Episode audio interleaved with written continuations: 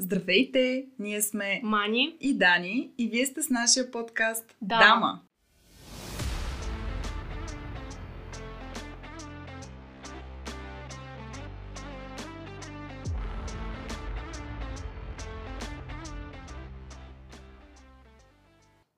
Здравейте! Днес в нашия пореден кулинарен и винарски епизод от втори сезон ще се срещнем с една дама, която не се е оплашила да послуша сърцето си и да следва мечтите си, да отвори свое място за кулинария. Дамата, с която ще разговаряме, се казва Яна Петрова и е основател на Co Kitchen. Яна е изключителен ценител на вкусната храна, на българските производства, било то хляб, масло, мед или вино. Яна е един амбициозен, идеен човек, който не спира да експериментира в кухнята с различни рецепти и да изненадва непцето на своите гости. Често пъти създава кулинарни изкушения за голям брой български компании, решили да си доверят на нейния стил. Яна, така съвсем скромничко те представихме, но какво ще имаш да добавиш за себе си, а, преди да продължим нататък с интервюто ти? Ами, вие доста пълен портрет сте ми направили в думи. Аз единствено бих добавила, че всичко това, което изброихте, е водено от едно непрестанно любопитство, с което вече 35 години си живеем заедно. И много помага за всяка стъпчица от пътя. Страхотно. А, добре, Яна, преди да стигнем до историята на Кокичен и как а, ти реално реализира това начинание, може да ни споделиш какво си работила преди това и с какво си се занимавала? Връщам се повече от 8 години назад и ако трябва да най-общо да, да разкажа, занимавах се с маркетинг. Завърших а, журналистика, почти завърших политология. А, старата ми мечта беше, може би в един момент да се занимавам с политически маркетинг, но а, бях въвлечена в а, маркетинговите проучвания на доста ранен етап и всъщност се влюбих в това нещо. Беше ми безумно интересно. А, занимавах се с, а, най-грубо казано, с намиране на подходящите хора за фокус групи за различни продукти. А, т.е. качествени, така наречените качествени марко, маркетингови изследвания, проучвания и освен намирането на хората, в един момент започнах да влизам в самите групи, да се срещам с клиентите, да разбирам защо всъщност а, ние толкова внимателно подбираме а, и събираме хора с а, много конкретен профил и какво се опитва да разбере компанията през това проучване. И това запали още повече интереса ми за живота на продуктите, за създаването на продуктите, как те в един момент се озовават на пазара, какво се случва след като се озоват и как преминава житейския им път. Та всъщност най-грубо съм се занимавала с маркетинг, по-късно в няколко компании, които основно се занимаваха с IT. Започвайки като хоби, в един момент започнах да организирам и събития. А ти имаш и кулинарен блог. Как се вдъхнови да започнеш да готвиш? Създавайки блога или по-скоро твоето вдъхновение да готвиш създаде блога?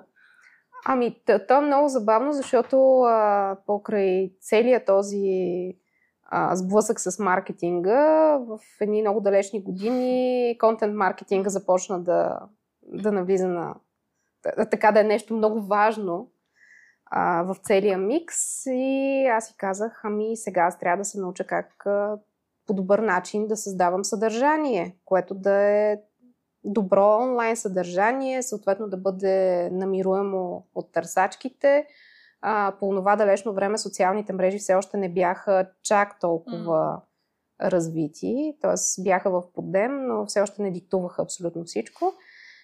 И имаше много голямо значение как ти а, построяваш съдържанието, което пишеш а, в блогове или съответно в вебсайтове.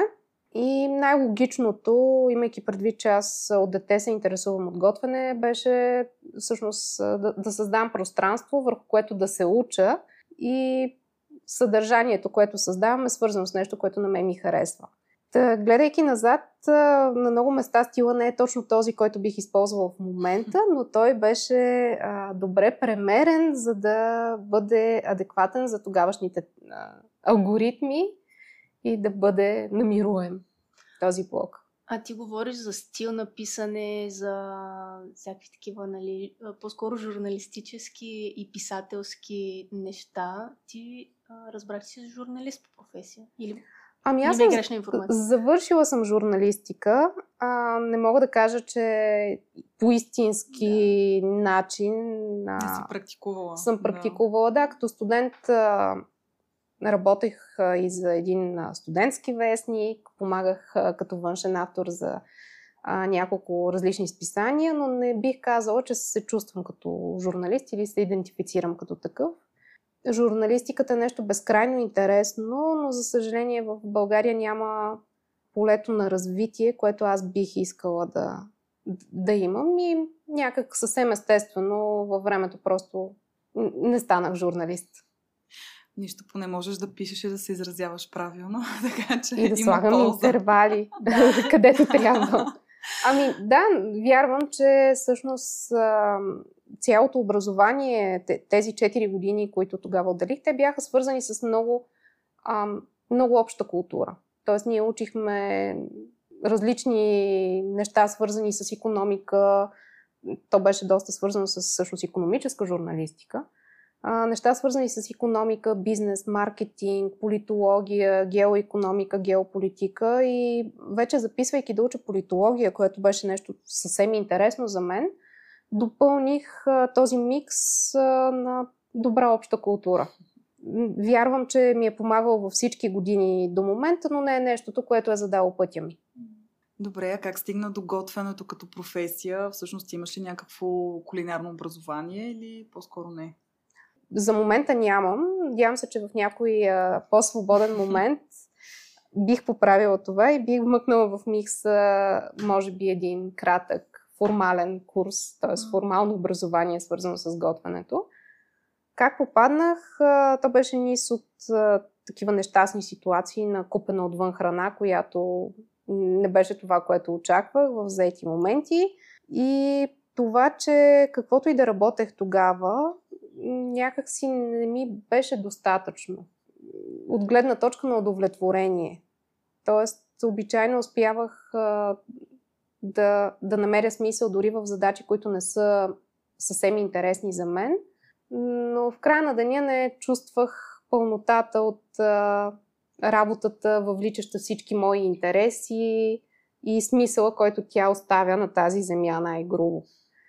А, и започнах да си мисля за вариант, в който запълвам една ниша, тази на добре сготвената храна с добри продукти, а, но сготвена от хора като мен, такива, които са хоби готвачи, а не професионални готвачи.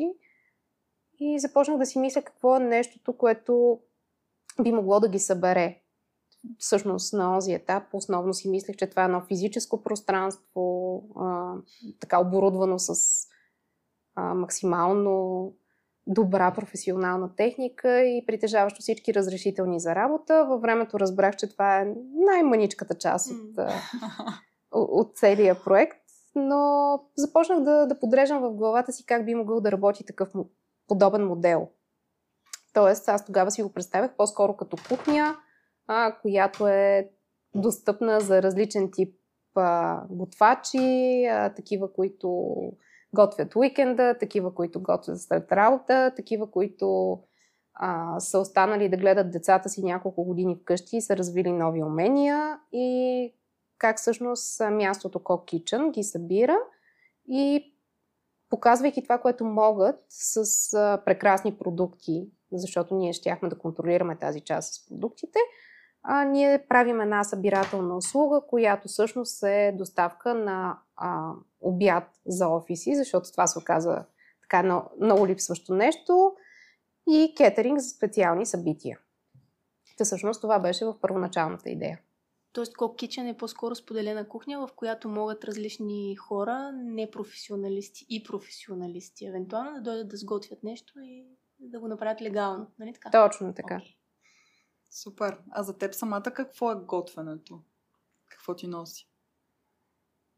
Истината е, че откакто се помня, аз съм очаквала нашите да излязат, за да се захвана да готвя. Имаше момент, в който ставахме уикендите много по-рано с брат ми и започвахме да печем на така наречения парти грил, разни омлети. После почнахме в омлетите да добавяме захар и брашно, да правим торти.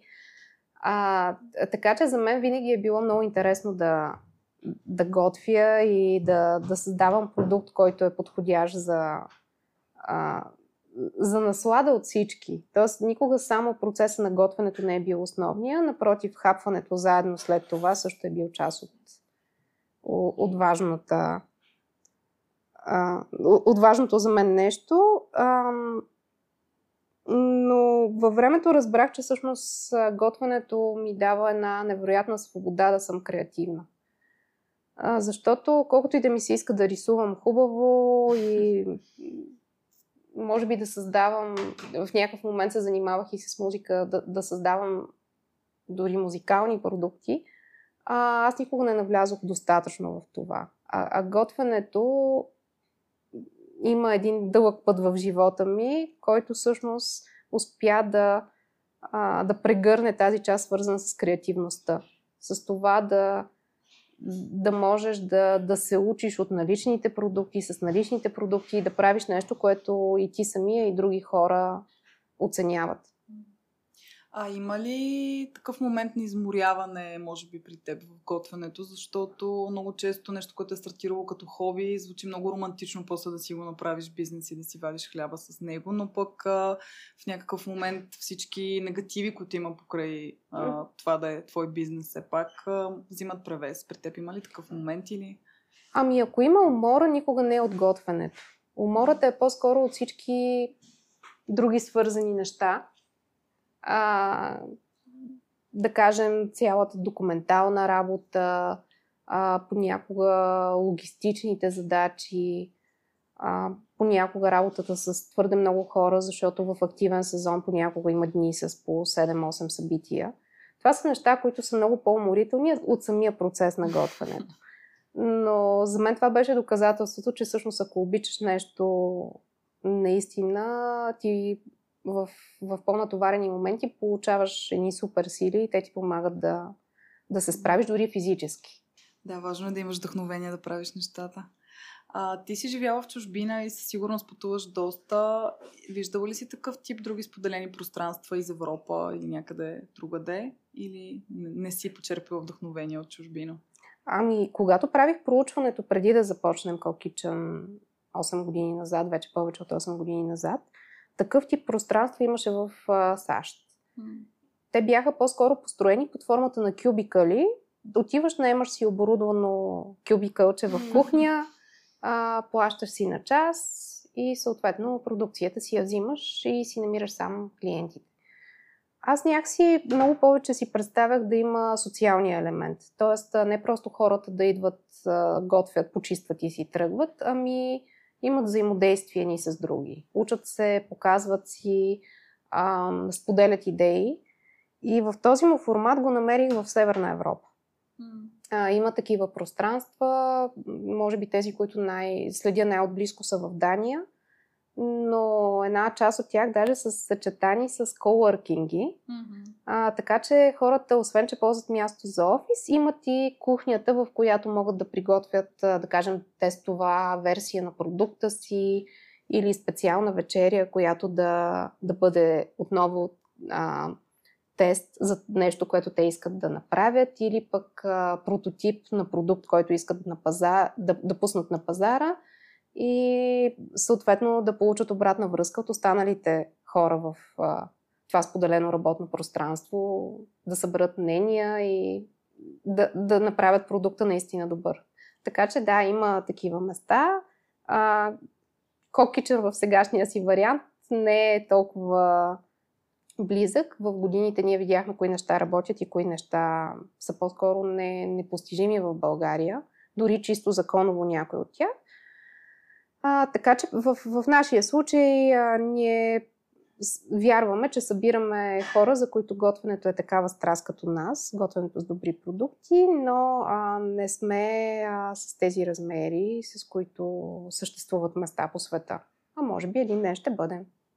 Ти спомена за това, че има възможност да се направи вечеря uh-huh. в такова пространство и аз исках официално пред всички наши слушатели да ти благодаря за възможността а, която ни даде да направим вечера за нашите приятели. Ако някой не е чул първият ни епизод от този сезон, може да чуе. Там пак а, имаме благо... да, благодарство на реч. Абсолютно, да. И наистина е прекрасно да можеш да се довериш на някой, който знаеш, че така, работи на същата частота като теб и наистина прави нещата с качество, по качествен начин и с хъст, така че да, със сигурност Kitchen е едно място, което а, препоръчваме да посетите, да си пообщувате с Яна е и да си хапнете също най-вече. Благодаря. Добре. Аз също благодаря, че ни избрахте за пилотното издание на вашите вечери. Абсолютно. Може да не е само Може за пилот. Това също е страхотно. Или да си остане само пилотно, да. ще видим. А, ти спомена а, Дания преди малко и сме чели на няколко места, че Копенхаген ти е много любим град. Uh-huh. А, и като кулинарна дестинация ли го предпочиташ или имаш други любими така, кулинарни места в, в Европа и в света, които... Белащица. А Белащица е една бъдеща кулинарна дестинация. Вярвам, че има изключително много хляб. И вино.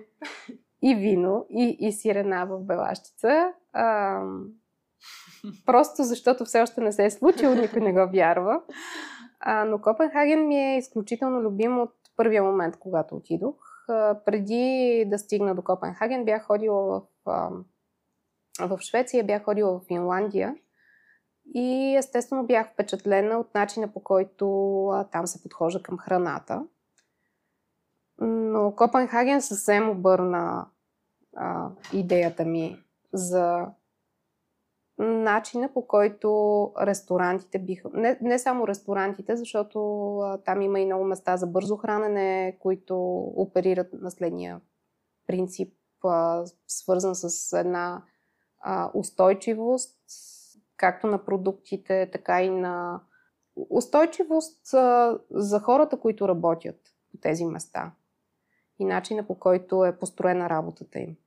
Копенхаген е безкрайно красиво място и да, определено черпя кулинарно вдъхновение, но всъщност това, което така след доста ходания в последните години забелязваме, че основно нещата, които си връщам насам, са много свързани с дисциплината. Тоест, кулинарното вдъхновение, един любопитен човек може да го черпи от всичко това, което обичайно пречи, защото аз вярвам, че и в България имаме наистина много талантливи хора, талантливи готвещи хора, е свързано с дисциплината и с начина по който а, бизнесите, свързани с храна и съответно вино, напитки, ако трябва да ги групираме, подхождат е в пак дисциплина и отговорност към, и към клиента, и съответно към екипите си, и към производителите на, на продуктите, които ти, те използват. И това е нещото, което си взимам от там. А, със сигурност аз поне виждам доста проблеми в българската ресторантьорска действителност. А задължително ли е според теб качествената храна да бъде скъпа храна? Аз бих направила едно разграничение между скъпа и справедлива цена. а, има едно така може би ви е попадала информация за движението Slow Food mm-hmm. и в, а, всъщност в основата на, на ценностите, които са заложени там, е справедливото възнаграждение за всеки един човек, който е намесен в производството на храната. От а, фермерите, които са отгледали съответно животни, плодове, зеленчуци, през а, хората, които ще ги изготвят и сервират. И ако едно нещо е съмнително ефтино, то тогава е сигурно, че някой по, по, по тази пътека не получава това, което заслужава. За съжаление, тук наблюдаваме често една спекулация и, и, и получаваме недостатъчно качествен продукт на цена, която е много надвишаваща това, кое, което тя би трябвало да бъде. Така че не, не е задължително да е скъпа, но не може да е много ефтина.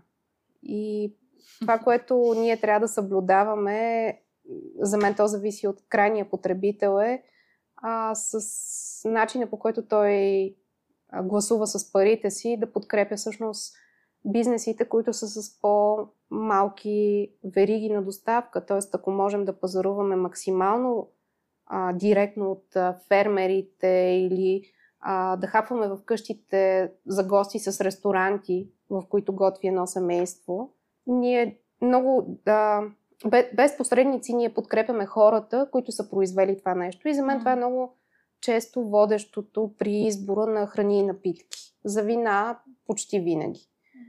По същия начин за, за крафт бири, защото последните години в България вече има достатъчно разнообразие на такива. Така че да, не е задължително, но не може и да е в другата крайност. А това, което спомена, а, наистина да имаш по-пряк достъп до хората, които реално произвеждат храната, до голяма степен е свързано и с така нашумялата тема sustainability или устойчивост uh-huh. на български. А, Колкичен изповядва също тази философия. Какви практики имате в, по тази линия? Ами ние от самото си създаване се опитахме да намерим хора, с които да работим директно. И относно продукти, а, млечни продукти, плодове, зеленчуци. В годините сме работили и с доста мънички производители, които пък са се групирали. Така от няколко години доста активно наш партньор работи по създаването на градина. Съответно, ние а, взимаме немалка част от а, продуктите от тази градина. Беше доскоро, бих казала, много тестово, а, защото не се знаеше кое ще оцеле. Използвайки много щадящи за земята практики и съответно и за самите плодове и зеленчуци, а, риска те да, да не се получат и реколтата да не се получи е доста по-голяма. А, но вече се надяваме, че от следващата пролет а, мащабите ще бъдат много различни. За, за производителите на напитки е по същия начин. Още от първата си година ние всъщност започнахме, освен да, да, да зареждаме такива продукти, да правим събития в Call Kitchen, които да популяризират, да mm. разказват историята на, на тези производители.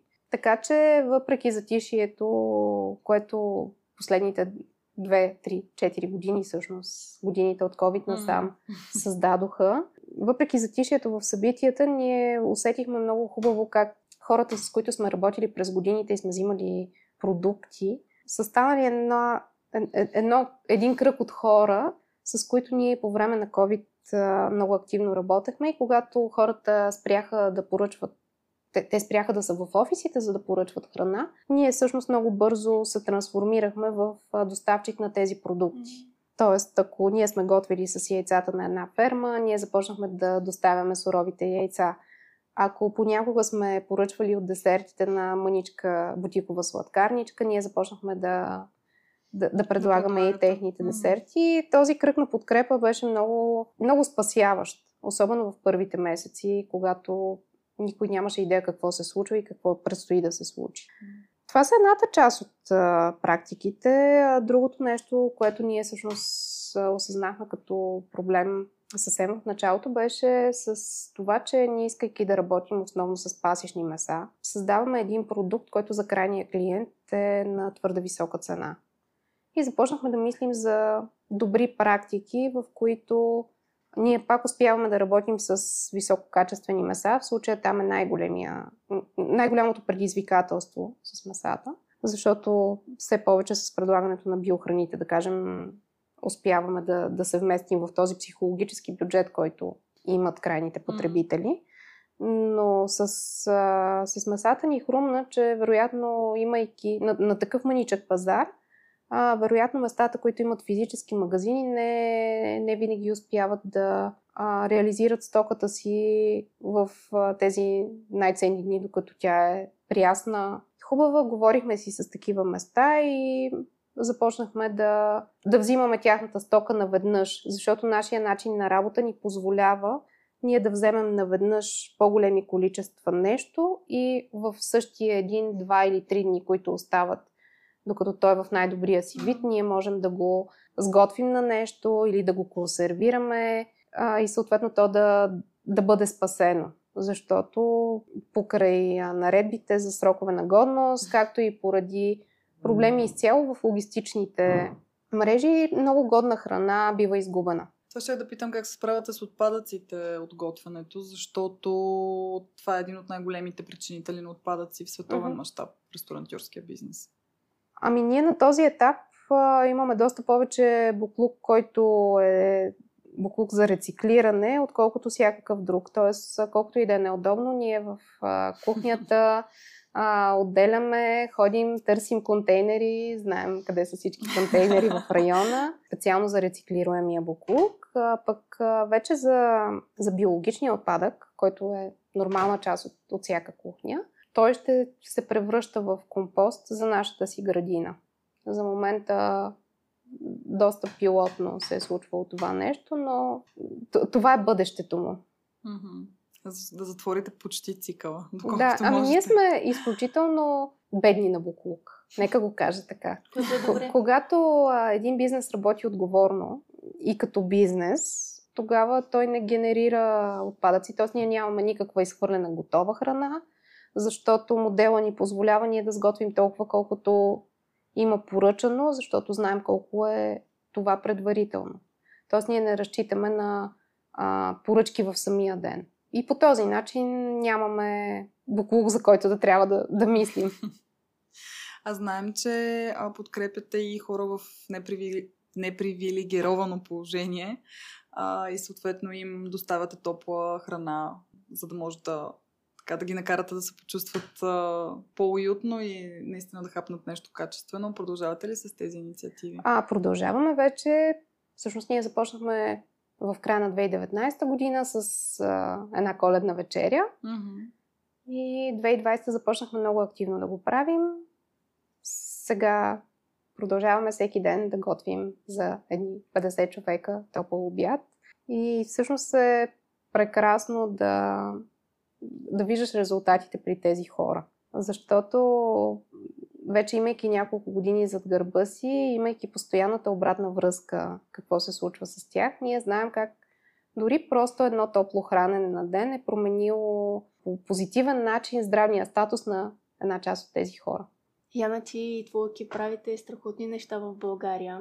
Реално това ли беше водещата причина да избереш да останеш тук? Защото ти като изключително ден и амбициозен човек може да се развиваш във всяка една държава, в, не само в Европа, а в света.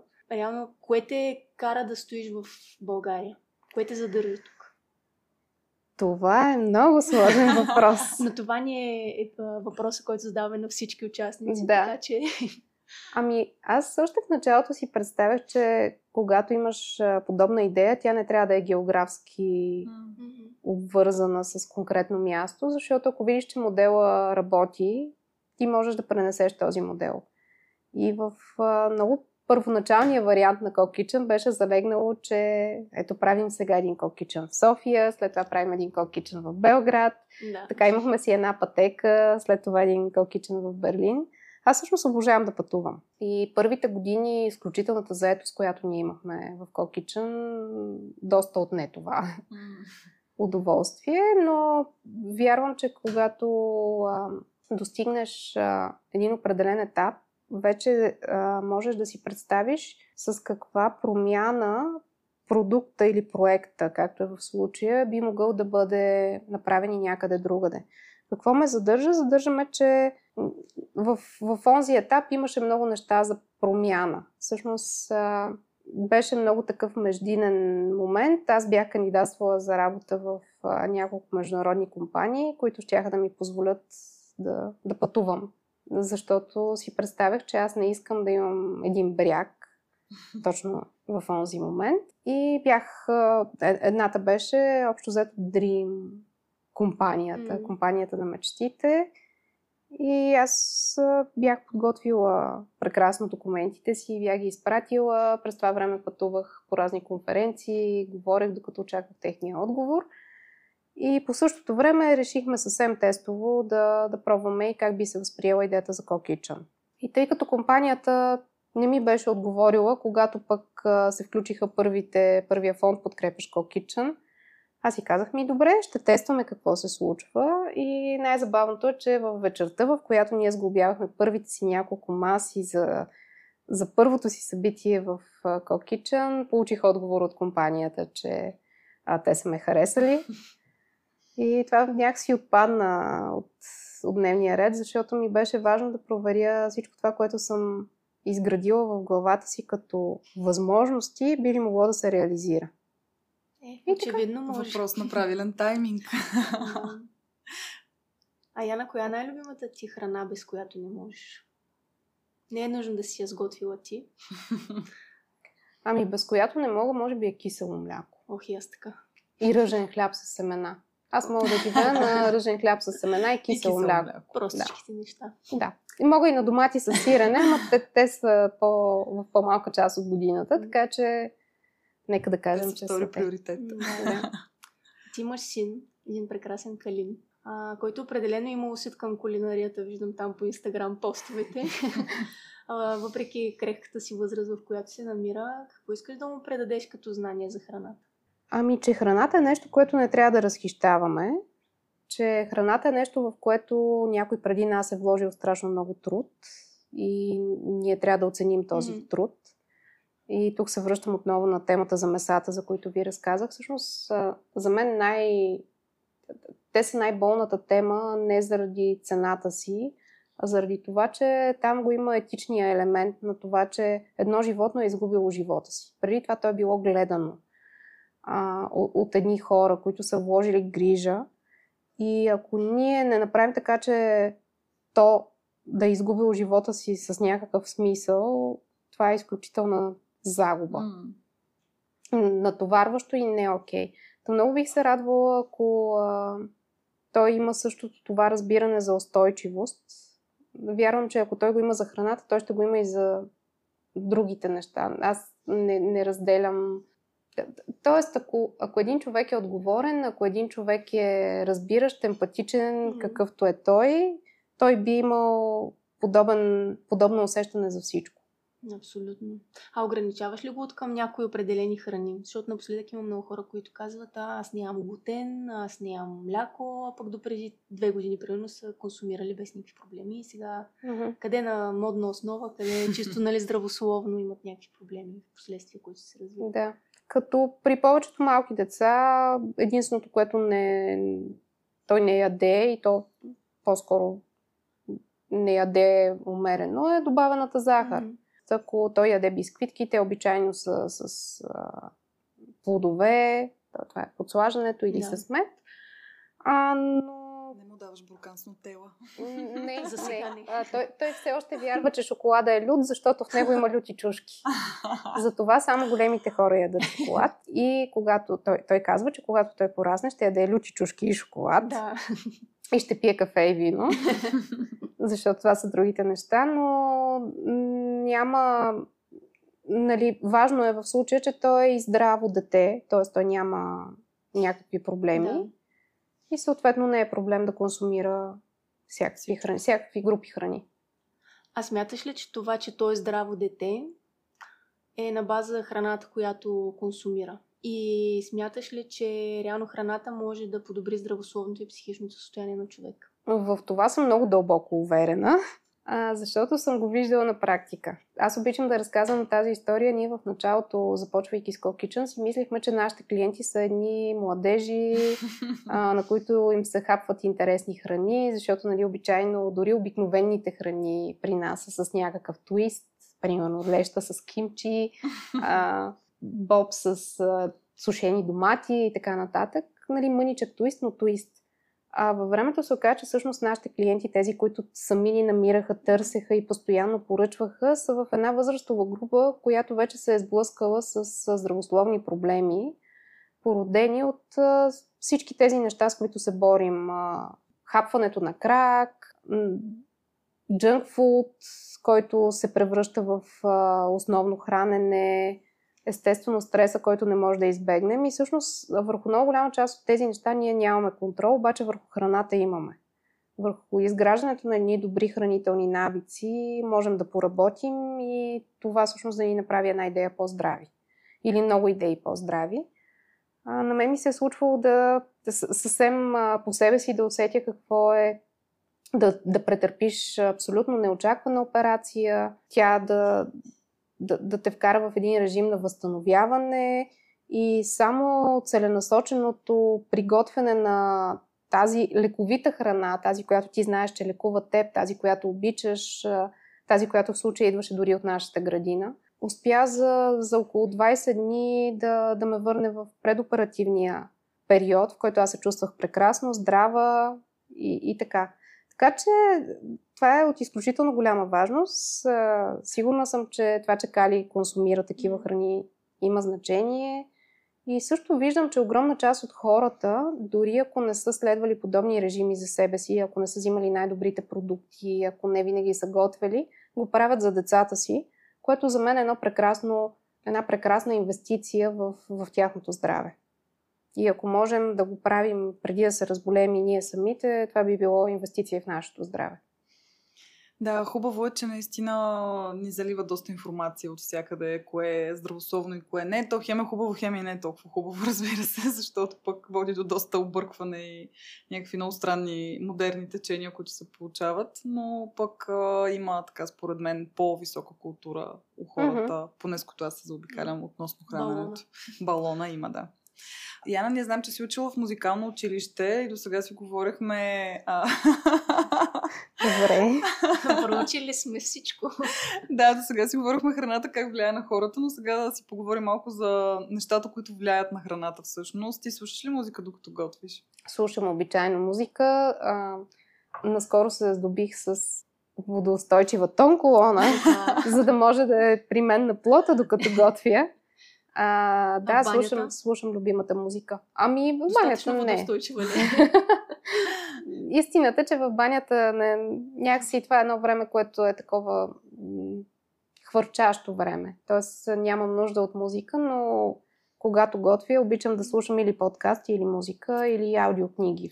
Ако някоя аудиокнига така много силно ме е впечатлила и искам много бързо да я изслушам, а, докато готвя това време. Тоест по-скоро музиката влияе на теб и вече твоето настроение влияе на храната.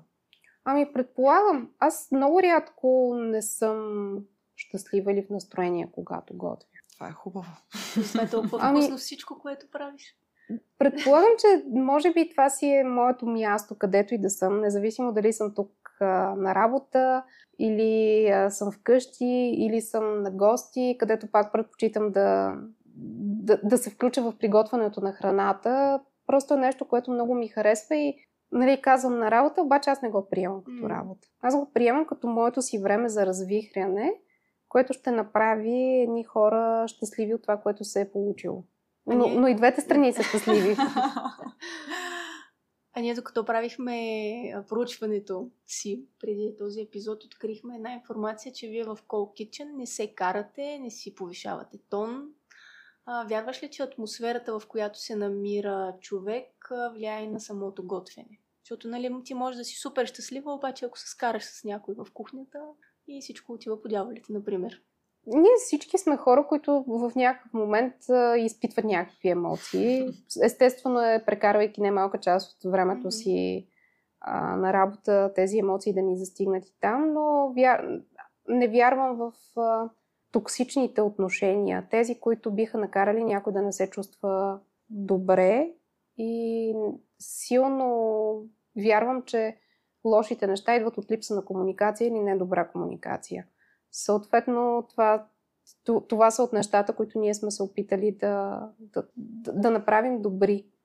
А и вярвам също, че липсата на формално образование, както и а, път, който е свързан с това формално образование – т.е. кулинарна академия, стажове, шеф-готвачи и така нататък. На нас липсата на това ни дава една свобода ние да имаме различна динамика mm-hmm. в екипа, mm-hmm. която е доста по-скоро свързана с а, една добра екипна работа, отколкото а, типична изнервена обстановка. Това ще да кажа, при вас не се очаква главния готвач да крещи на всички останали. Ами ние нямаме формално да главен готвач, така че да, не може и да крещи. А, работата с хора със сигурност е доста натоварваща. Ти успяваш ли да намериш кадри, които реално да, да вършат със същия твой хъс и ентусиазъм тази работа или като в повечето други сектори в България е трудно с намирането на качествени хора? То е изключително трудно. Аз си мисля, че може би не само в България, да, да намериш твоите си хора. Защото едно от нещата, които си мисля, особено напоследък, е, че всъщност то е една отново ще използвам думата динамика, между двама, трима или 10 човека. И те може да са прекрасни в, извън тези си отношения, обаче в тези отношения да, да не им се получават нещата. И всъщност аз съм много щастлива от към хора, с които работя. Едно от другите неща, които си говорим напоследък в екипа е, че а, е много интересно, когато тези хора идват от съвсем различни сектори. Защото всеки от тях носи от една страна необременността си в кухнята, от втора страна експертизата, която той е събрал в различното нещо, което е правил. Било то корпоративна работа, било маркетинг. И това са ни много полезни неща. Защото извън дисциплината, всичко друго надгражда към това, което ние можем да направим заедно. А ти носиш се пак отговорност за тези хора. Позволяваш ли си да, така да грешиш и успяваш ли да приемаш провалите, които наминуемо съпътстват всеки един от нас? Първите години ми беше много тежко. Но те, провалите са си част от пътя и честно казвам, аз не ги наричам вече провали. Има ситуации, върху които нямаме контрол а, или ситуации, в които е можело да направим нещо по-добре, но те не могат да ни спрат или не трябва да ни спрат. Те могат да ни спрат, но не трябва а, да го направим следващия път по-добре. И това да бъда по-мека със себе си в, в течение на времето стана много важна част. Успяваме да направим всеки път нещата по-добре, всеки следващ път нещата по-добре и за мен всъщност това е ценното. Тоест не са проваля, са уроци. Ами да. Добре. А, стига толкова за храна. Разкажи ни ти как си почиваш. А, как си почивам? Аз много обичам да ходя на сауна. И мисля, че това е едно от нещата, които ме кара наистина да, да си почивам истински. Да ходя на сауна с хартиена книга. О, вау, издържа ли? Ами по-скоро във външната част, не в, вътре да. в самата сауна, но да, вътре в самата сауна просто дишам, мисля си за, за някакви неща, които обичайно не са работни. Преди, всъщност през 2020 бях започнала много активно да тичам. Mm-hmm. И тогава открих, че тичането ме кара да се чувствам наистина страхотно. Това тичане, което не е свързано с следене на време, с някаква крайна цел, просто тичане. И това е нещо, което сега мисля да възстановя като един добър навик. Страхотно. Мен ми се иска вече да изместя малко фокуса от хра... кулинарията. Номинирана си за човек на годината за 2023. Как прие тази новина? С гордост, с радост, с страх, с вълнение? Не всеки го номинират.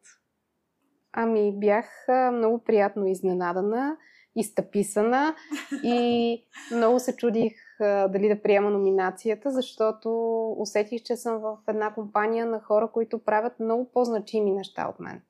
Или поне така го чувствах аз. Го почувствах в първия момент. Но самата, самия факт, че бях в, в тази компания, всъщност ме кара да се чувствам много добре. Това значи... е правилният отговор. да. А, аз искам пак да те върна към темата за Калин. Uh-huh. А, ти му четеш книжки, предполагам, доста. Да. А какво искаш да пренесеш от детските книжки в живия живот и да научиш големите пораснали деца на това нещо? Ами на това да бъдат добри едни с други. Защото в детските книжки има една а, безкрайна справедливост. И тя наказва лошите и тя награждава тези, които са били добри ни с други, награждава хората, които са правили неща, хората и животните, защото mm-hmm. много често това са животни, а, които са, са правили неща заедно с обща цел. И всъщност това е едно от нещата, които на мен малко ми липсва в порастването, а, особено в тази част на Европа, в която хората са много индивидуалистични. А пък то всъщност по начина по който аз го виждам и, и с напредването на възрастта го виждам все повече, че то света е един, хората сме доста еднакви, а, голяма част от нас борят едни и същи дяволи по различен начин и ако ние самите не сме а, добри едни с други и заедно в нещата, които правим, няма да се справяме по-добре. Mm-hmm. И всъщност това го има в детските книжки и малко ми липсва в поразването. Доброто винаги побеждава в детските книжки. Да. Освен в на братия Грим, оригиналните. И справедливостта да. и на Андерсен също там има малко. Но пък ние като пораснали деца винаги се търсим нещата, които ни разделят и ни правят различни, а не нещата, които ни събират и които всъщност са много повече. Така че това е един много добър съвет. А, Яна ти спомена, че слушаш подкасти не само докато готвиш, знам и в други моменти. Мгм. И аудиокниги знам, че слушаш. Кое от последните неща, които си слушала, би препоръчала на нашите слушатели? Освен нашия подкаст. Вашия подкаст го препоръчвам на много хора, дори в екипа си го слушаме а, и си го обсъждаме. Като книга, изключително... А, аз може би малко а, задълбавам повече в нехудожествена литература, когато слушам книги. А художествената литература я чета или на хартия, Мгм. или на Kindle. Аз също не мога да слушам Ам, художествено. Миналата година, всъщност в края на миналата година, завърших много интересни, две много интересни истории, свързани с а, случаи, в които независимо колко време е минало, а, та- тази справедливост, за която си говорихме от детските книжки, възтържествува. И едната всъщност е за семейство Саклър. Мисля, че се появиха едновременно и два-три филма по темата. Това са хората, с чиято недобронамерена помощ опиоидите стават една от водещите причини за пристрастяване, съответно смърт след пристрастяване в а, Щатите.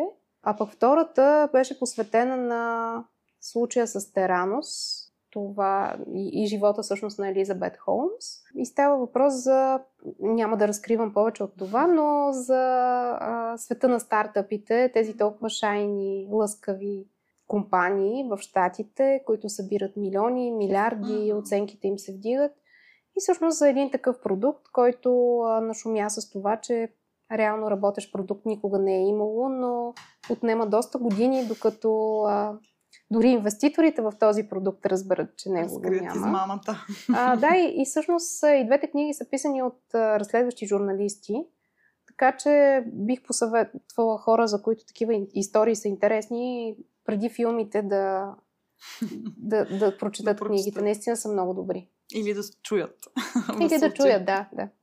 Добре, вече вървим към края на нашия разговор. Яна, много ти благодарим за вдъхновението, с което а, разказа своята история и своята мисия, която имаш, защото за мен поне, слушайки те, наистина тя се оформя повече като мисия, отколкото като работа и като просто бизнес.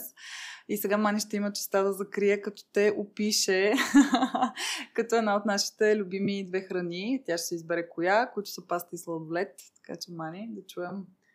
Яна, аз избрах сладолет и един конкретен сладолет, който опитахме при теб в Cold Kitchen. Той беше направен от теб самата с салеп. не само защото го опитах за първи път при теб, но и защото самото усещане, което имах, когато го опитах, беше за едно усещане за уют, което ме върна малко така в детските години, когато вкъщи ми правеха мляко с ориз. Мгм. Беше едно много млечно такова и много уютно ми стана на душичката. И всеки път, когато те видя, на мен ми става наистина много уютно. Затова ти свързвам именно с а, този вкус. А пък а, за нашите слушатели, които може би Не знаят. не знаят или не са чували или не се сещат какво е салеп, салепът всъщност е брашното от грудката на орхидеите. Едни И- конкретни орхидеи. На, да, а, Орхис много- маскула и Орхис милитарис. А, и грудките съдържат а, богат а, на скорбяла и хранителни вещества, полизахарид, който се казва глюкоманан. Страхотно, пак ти си намесено тук. Да. и много често се използва в арабската кулинария, ако не се бъркам, за напитки и десерти. Да, да, изключително използване, особено в Турция и понеже в един момент интереса към него е станал толкова голям, че са започнали да изчезват тези орхидеи. В момента износа е забранен. Но то контрабандно пробвахме. не е контрабандно. Да, Шегувам се. Добре, много ти благодарим, Яна, за участието. Нямаме търпение за още много нови а, вкусни преживявания в Cold Kitchen и до скоро. аз също ви благодаря и добре сте дошли. До скоро! Чао! До скоро. Чао!